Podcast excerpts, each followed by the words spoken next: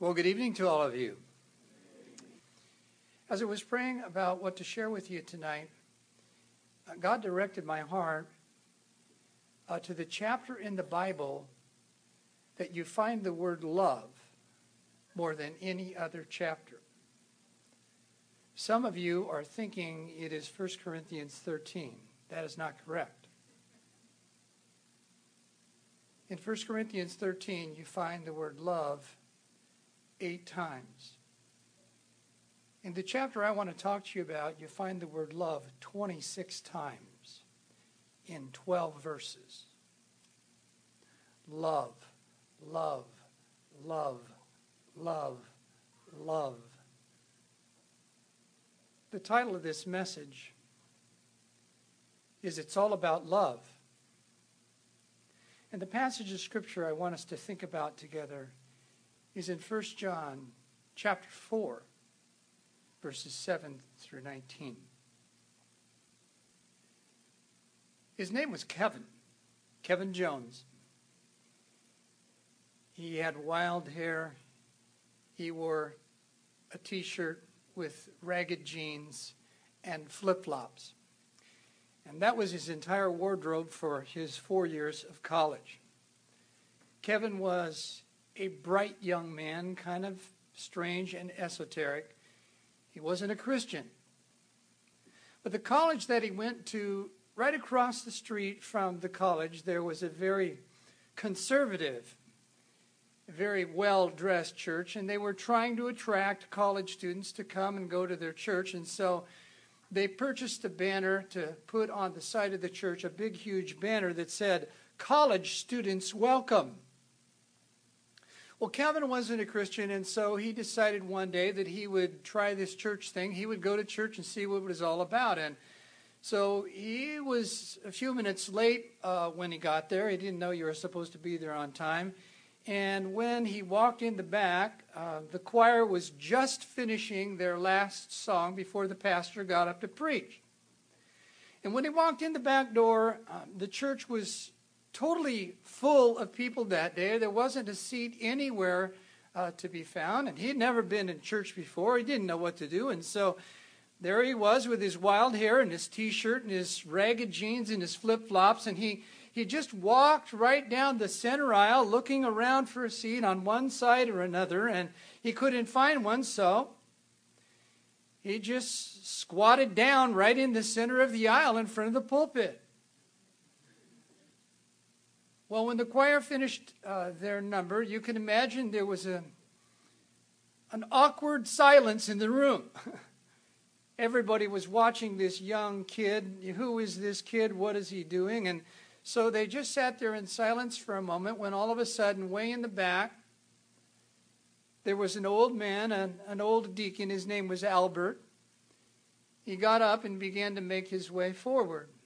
He was the head deacon. He was wearing a pinstripe suit. He was a distinguished man with silver hair, and everyone in the church that day could hear the clicking of his cane as he made his way forward. And everybody in their mind was thinking, well, we know what he has to do. we know what this old man, he can't take these kinds of things. We know what he has to do. And so everyone just sat there as they watched him walk up. He made his way to the center aisle. And when he got near Kevin, he dropped his cane and with great effort, he squatted down next to him. Later, he told the people, I, my heart just went out to this young kid, and I didn't want him to be alone. Well, a moment later, after the pastor regained his composure. He walked to the pulpit and he said, Ladies and gentlemen, what I'm about to say, you might never remember, but what we have all seen, we will never forget. And how could they forget? For in that moment, that old man was like God. What that old man did that day, he had learned from another old man, an old man whose name was John, the Apostle John. Tradition tells us that the Apostle John lived into his 90s, maybe even to 100 years of age. He was the last living apostle.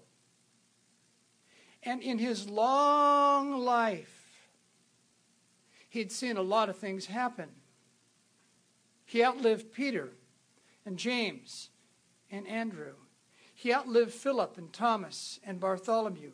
He outlived Matthew and Thaddeus and Simon. He outlived James and Judas and the Apostle Paul.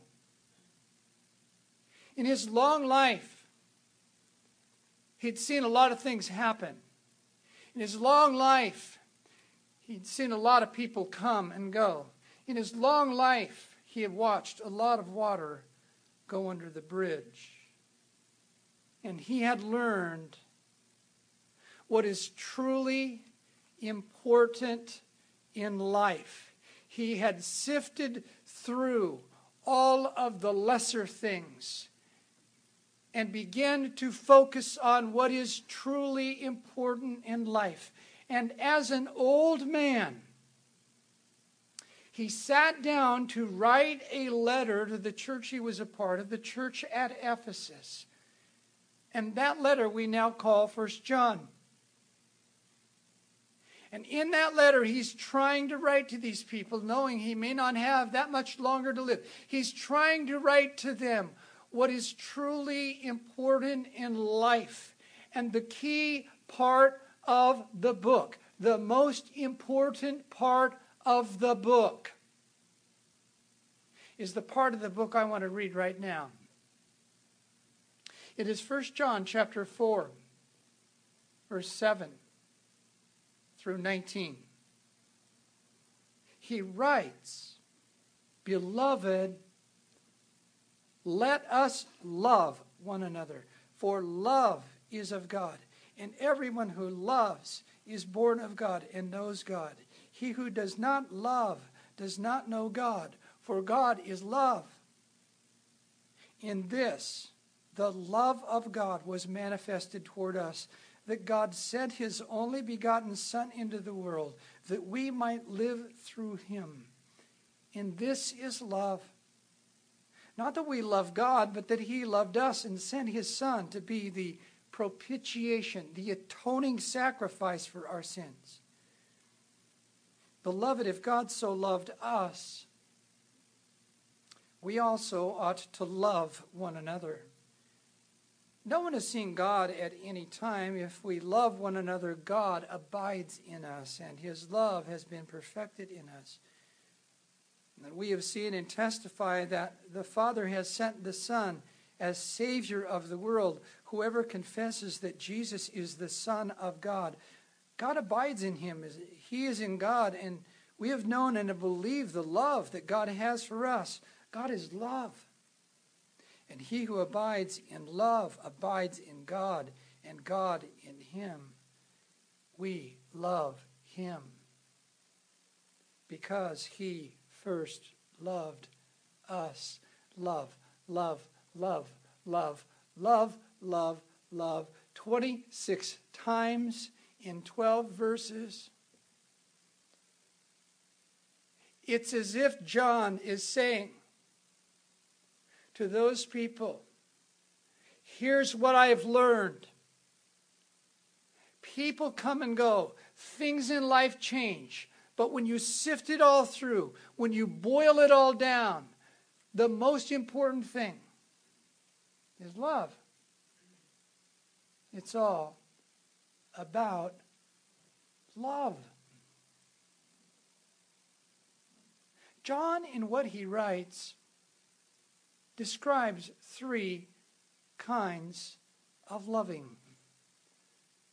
Three kinds of love. What we could call downward love, what we could call upward love, and what we could call outward love. Downward love, upward love, and outward love. It all begins with downward love.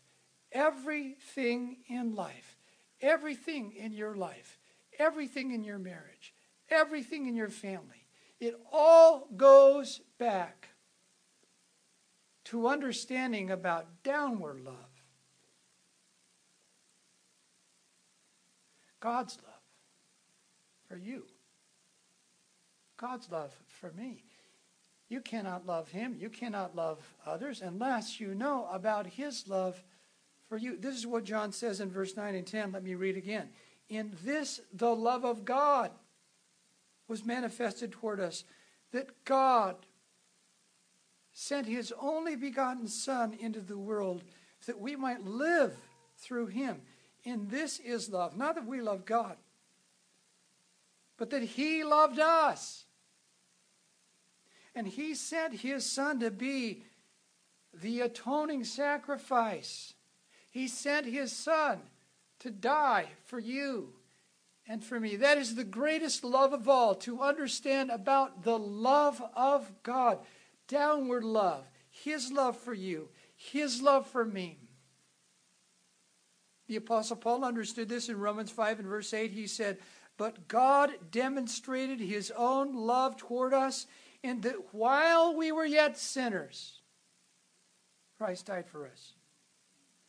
In John 3 and verse 16, you know well, for God so loved, He so loved the world that He sent His only begotten Son that whosoever believes in him should not perish, but have everlasting life. If you want to know about love, then look at the love of God.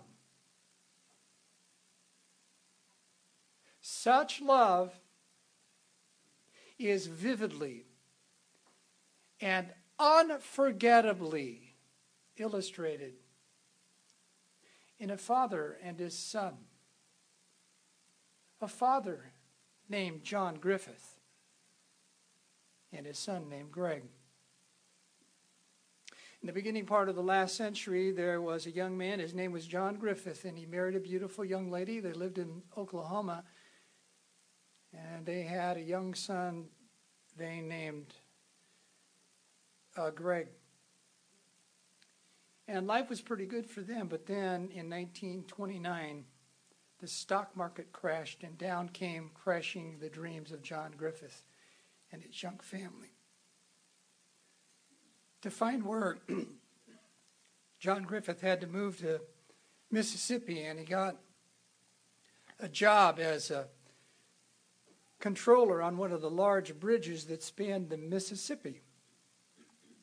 And one day, his young son, Greg, said, uh, Dad, I want to go with you to work today. And so they packed up a lunch and they headed off to the bridge. And where John Griffith worked, it was a drawbridge that went up high and the ships would go underneath and then the bridge would come down and the trains would go across. And as he was controlling the bridge that day, his young son, Greg, only about eight years old, he he thought, wow, my dad is the greatest dad in all of the world. Such power he has to raise this massive bridge and to lower this massive bridge. And John had just raised the bridge up for a ship to go under, and it was about lunchtime, and so he locked the controls in place. And he and his son Greg, they took their lunches and they just sat on this observation deck where they could overlook the river. And they were sitting there eating and having a great time, just a father and his son. You can imagine what it was like when all of a sudden the shriek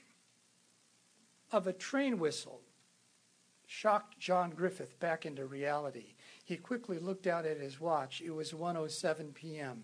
and in moments the Memphis Express would emerge from the, the, the woods, expecting to cross that bridge to the other side, but the bridge was up. Not wanting to panic his son, he looked at him and he said, Greg, stay right here. Stay right here. I'll be back in a moment. He scampered up the catwalk into the control room to lower the bridge. And as he had been trained to do, he looked down before he pushed the levers. And when he looked down, no. No, it couldn't be. It couldn't be. When he looked down, he saw his young son Greg had fallen into the gearbox of the bridge. Greg had tried to follow him up. He had slipped off the catwalk and he had fallen into the gearbox. John Griffith could hear the train in the distance. He had only moments to make a decision lower the bridge, and his son's life would be gone.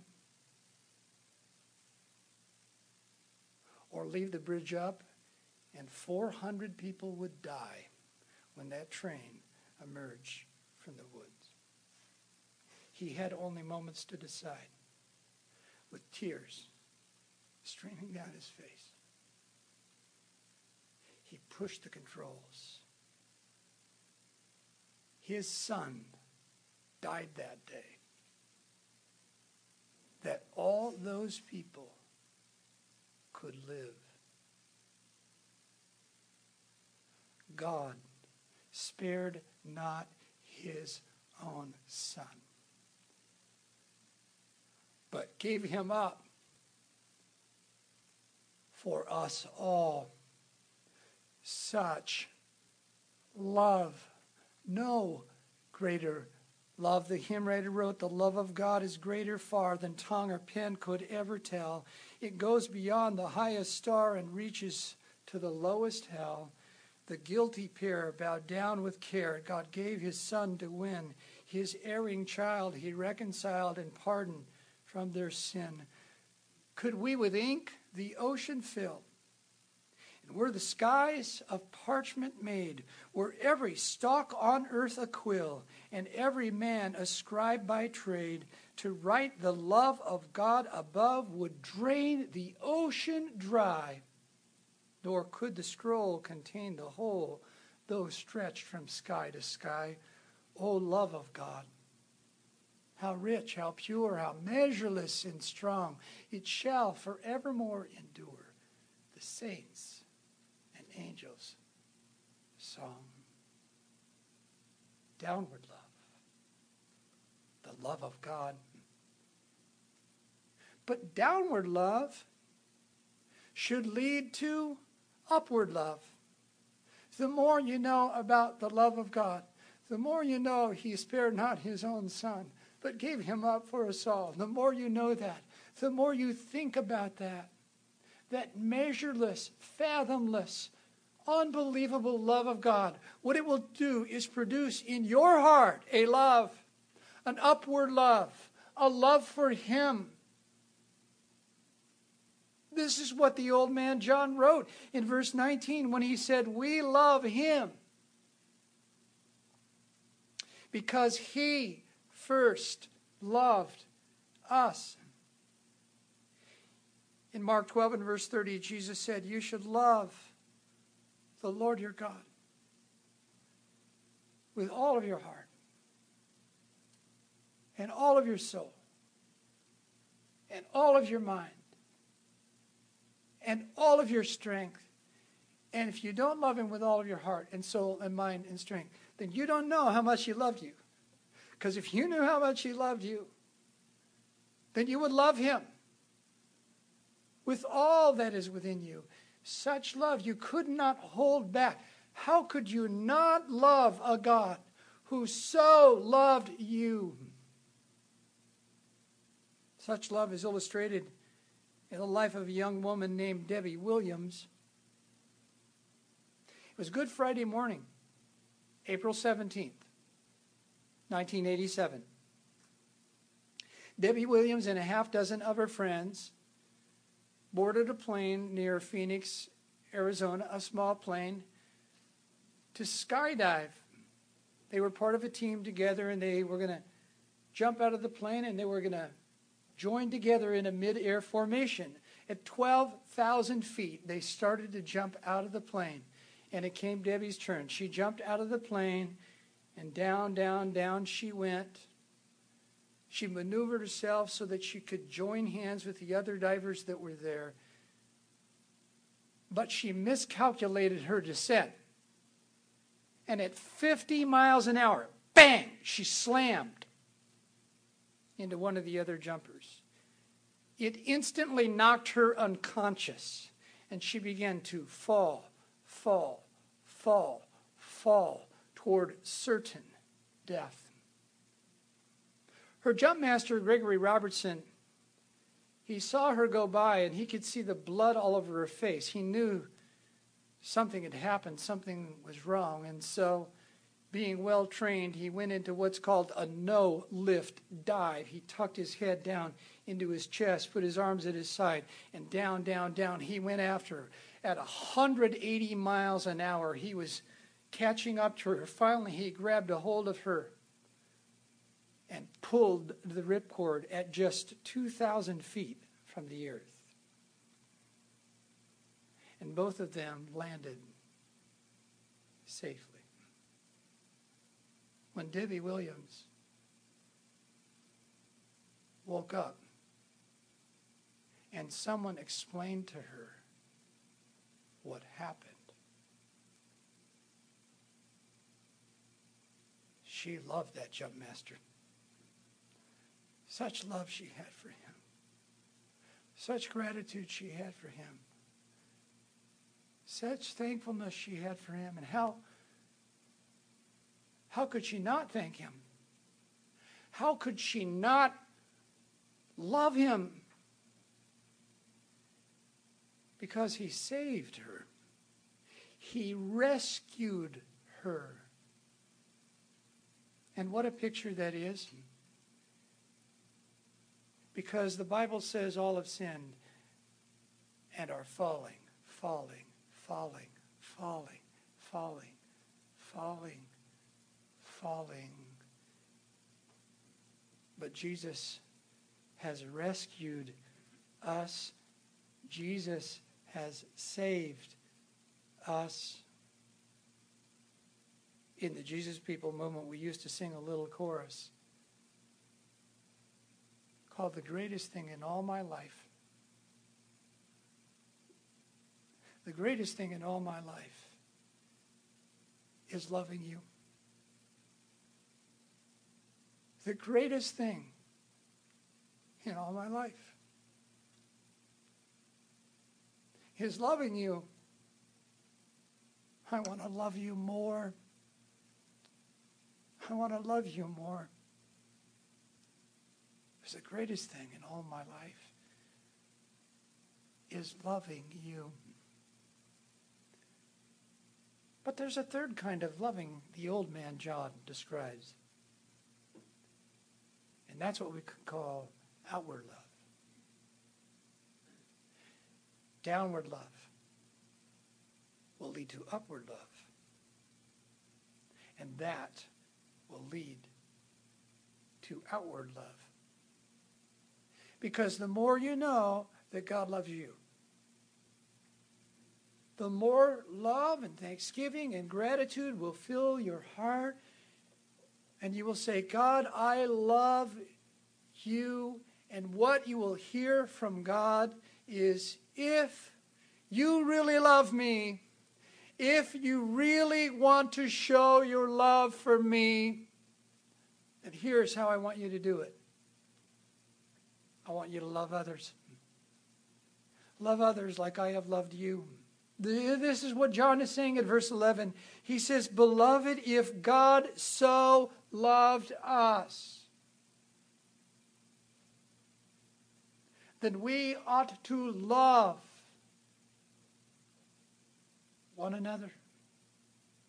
Downward love leads to upward love, and that upward love will lead to outward love.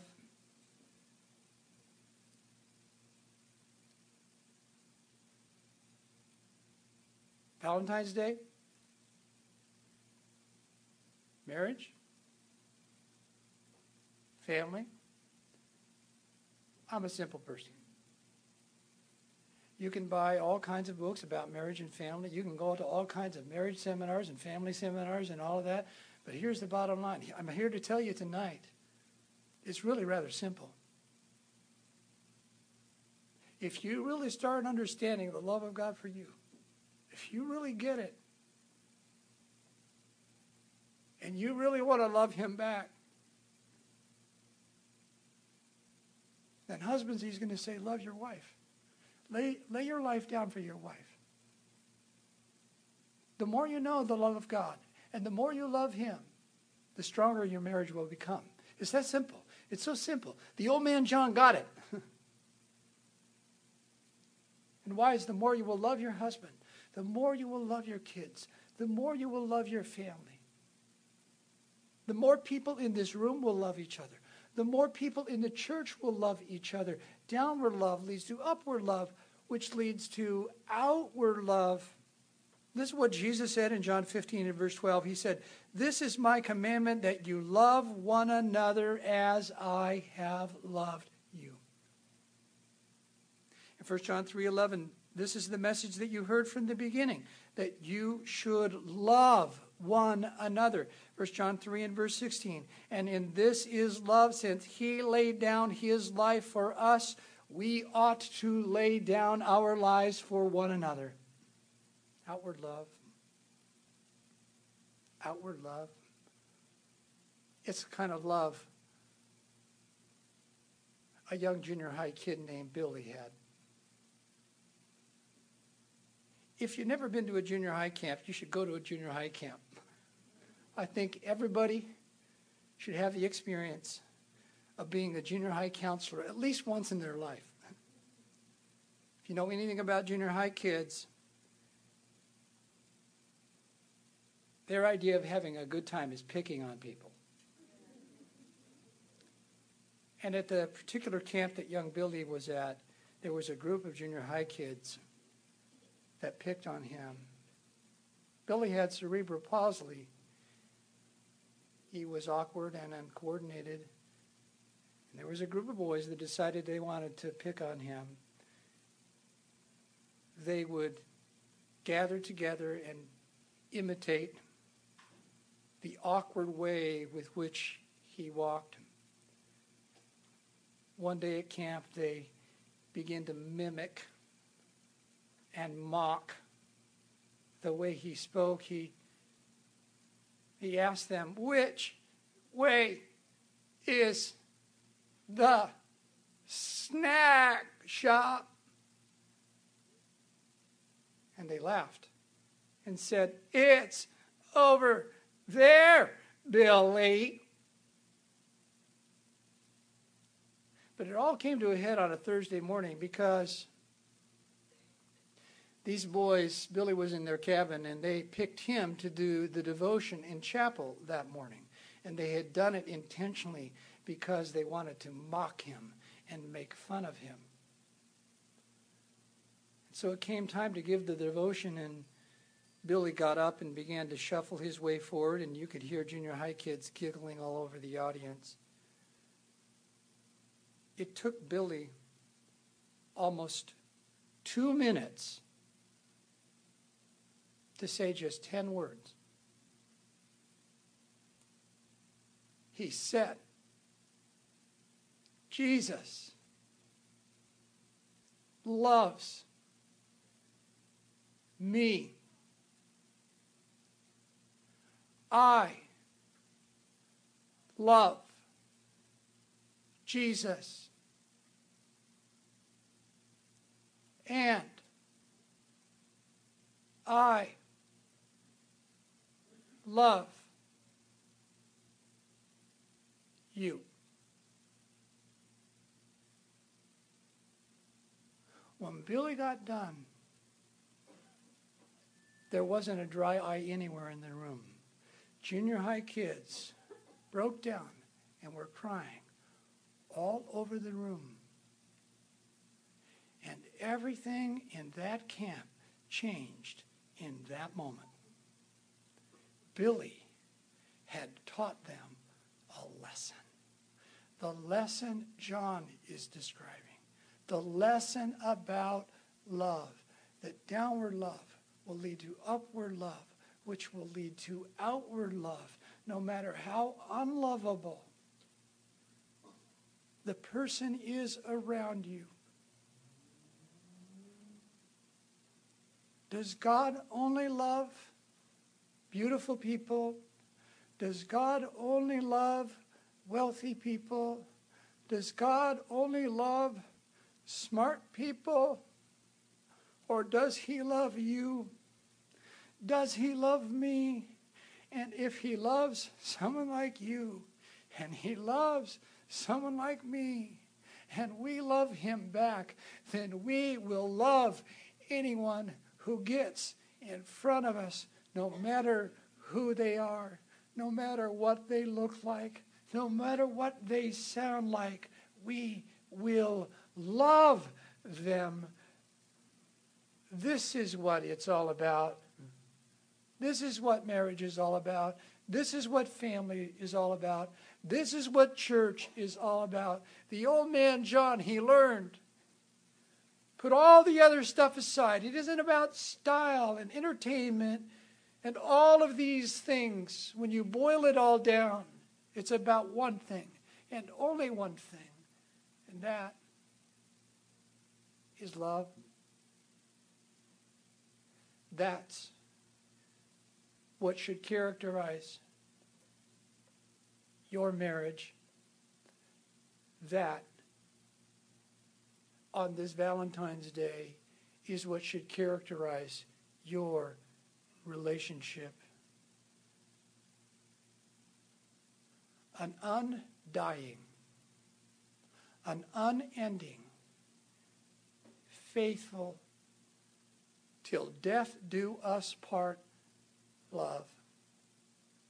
How many in this room are so glad God didn't love you for a year and then say, you know what, I just don't love you anymore. I've fallen out of love with you.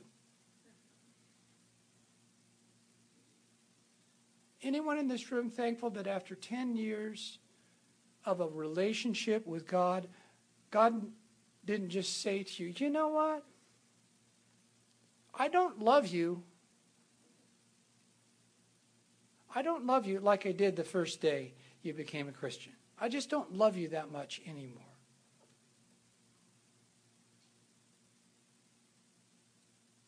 Such love, such love is a faithful love. Until death do us part love. It's the kind of love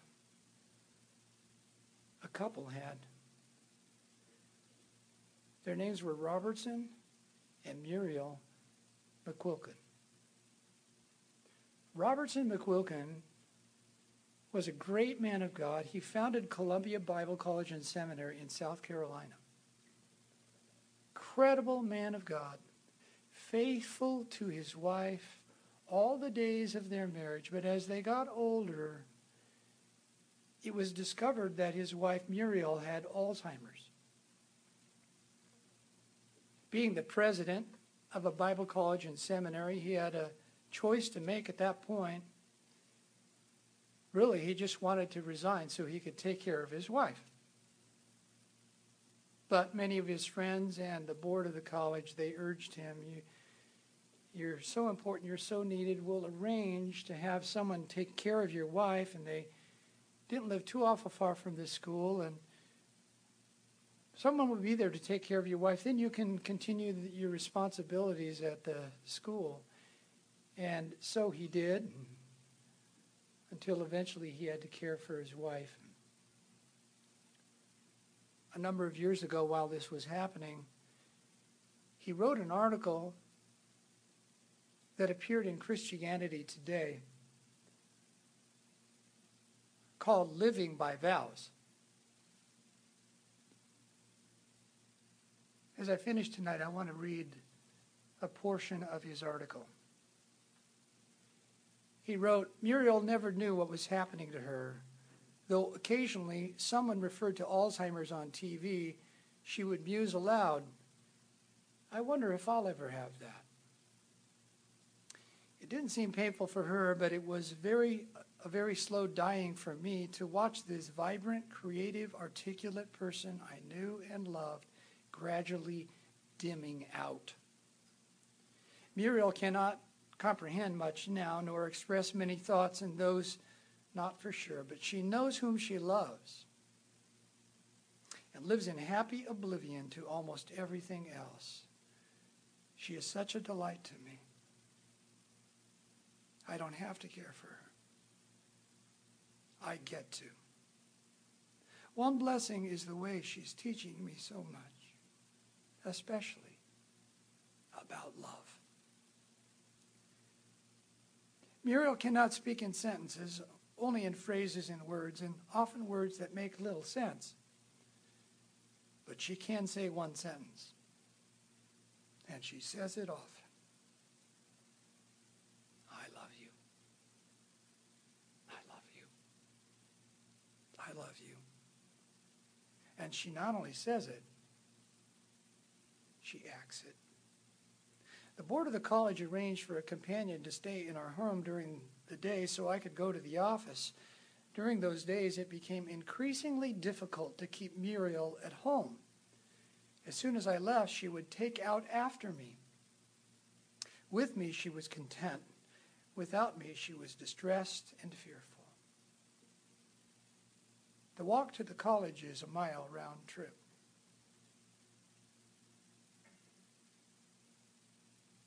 Muriel would make that trip as many as 10 times a day just to see me.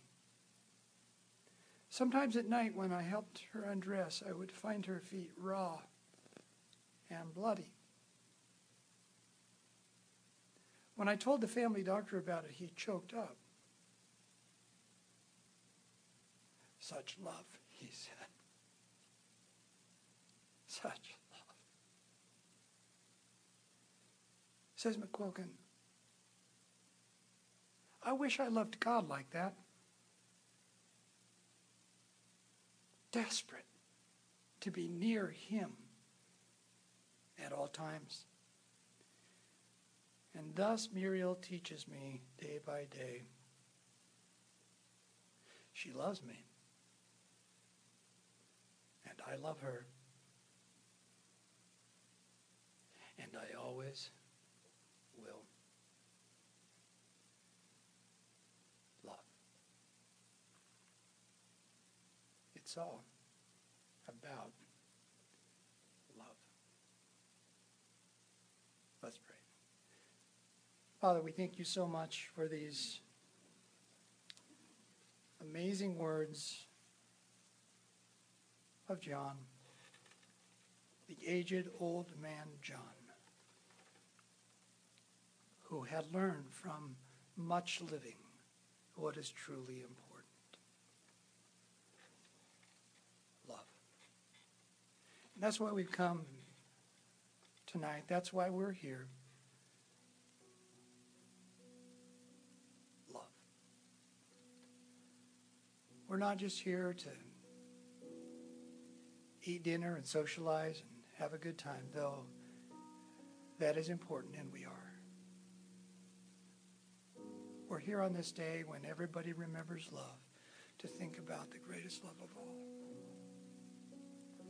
That is your love for us. And God, the more we think about that, we just love you back so much. We love you back. We are so grateful for your love for us, your unconditional, unending, undying, faithful, steadfast love. Lord, help us to be desperate to be near you at all times. That tomorrow morning we get up early just to be with you. Tonight before we go to bed, just take a moment to be with you because we love you. Not because we have to, but because we want to.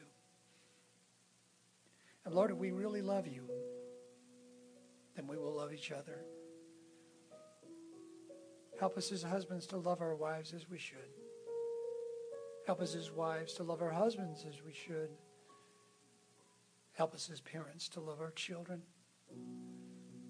Help us as brothers and sisters in Christ to really love each other. Thank you so much for bringing us all here together tonight. And thank you so much for speaking to our hearts.